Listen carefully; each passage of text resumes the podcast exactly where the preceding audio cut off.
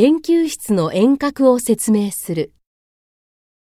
This lab was founded in 1975. Three labs were merged and became one large lab. Our lab has three excellent professors as alumni.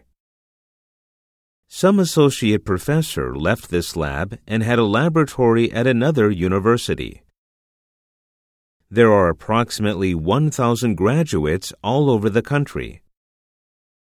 It has been 15 years since Professor Hara took his current place here.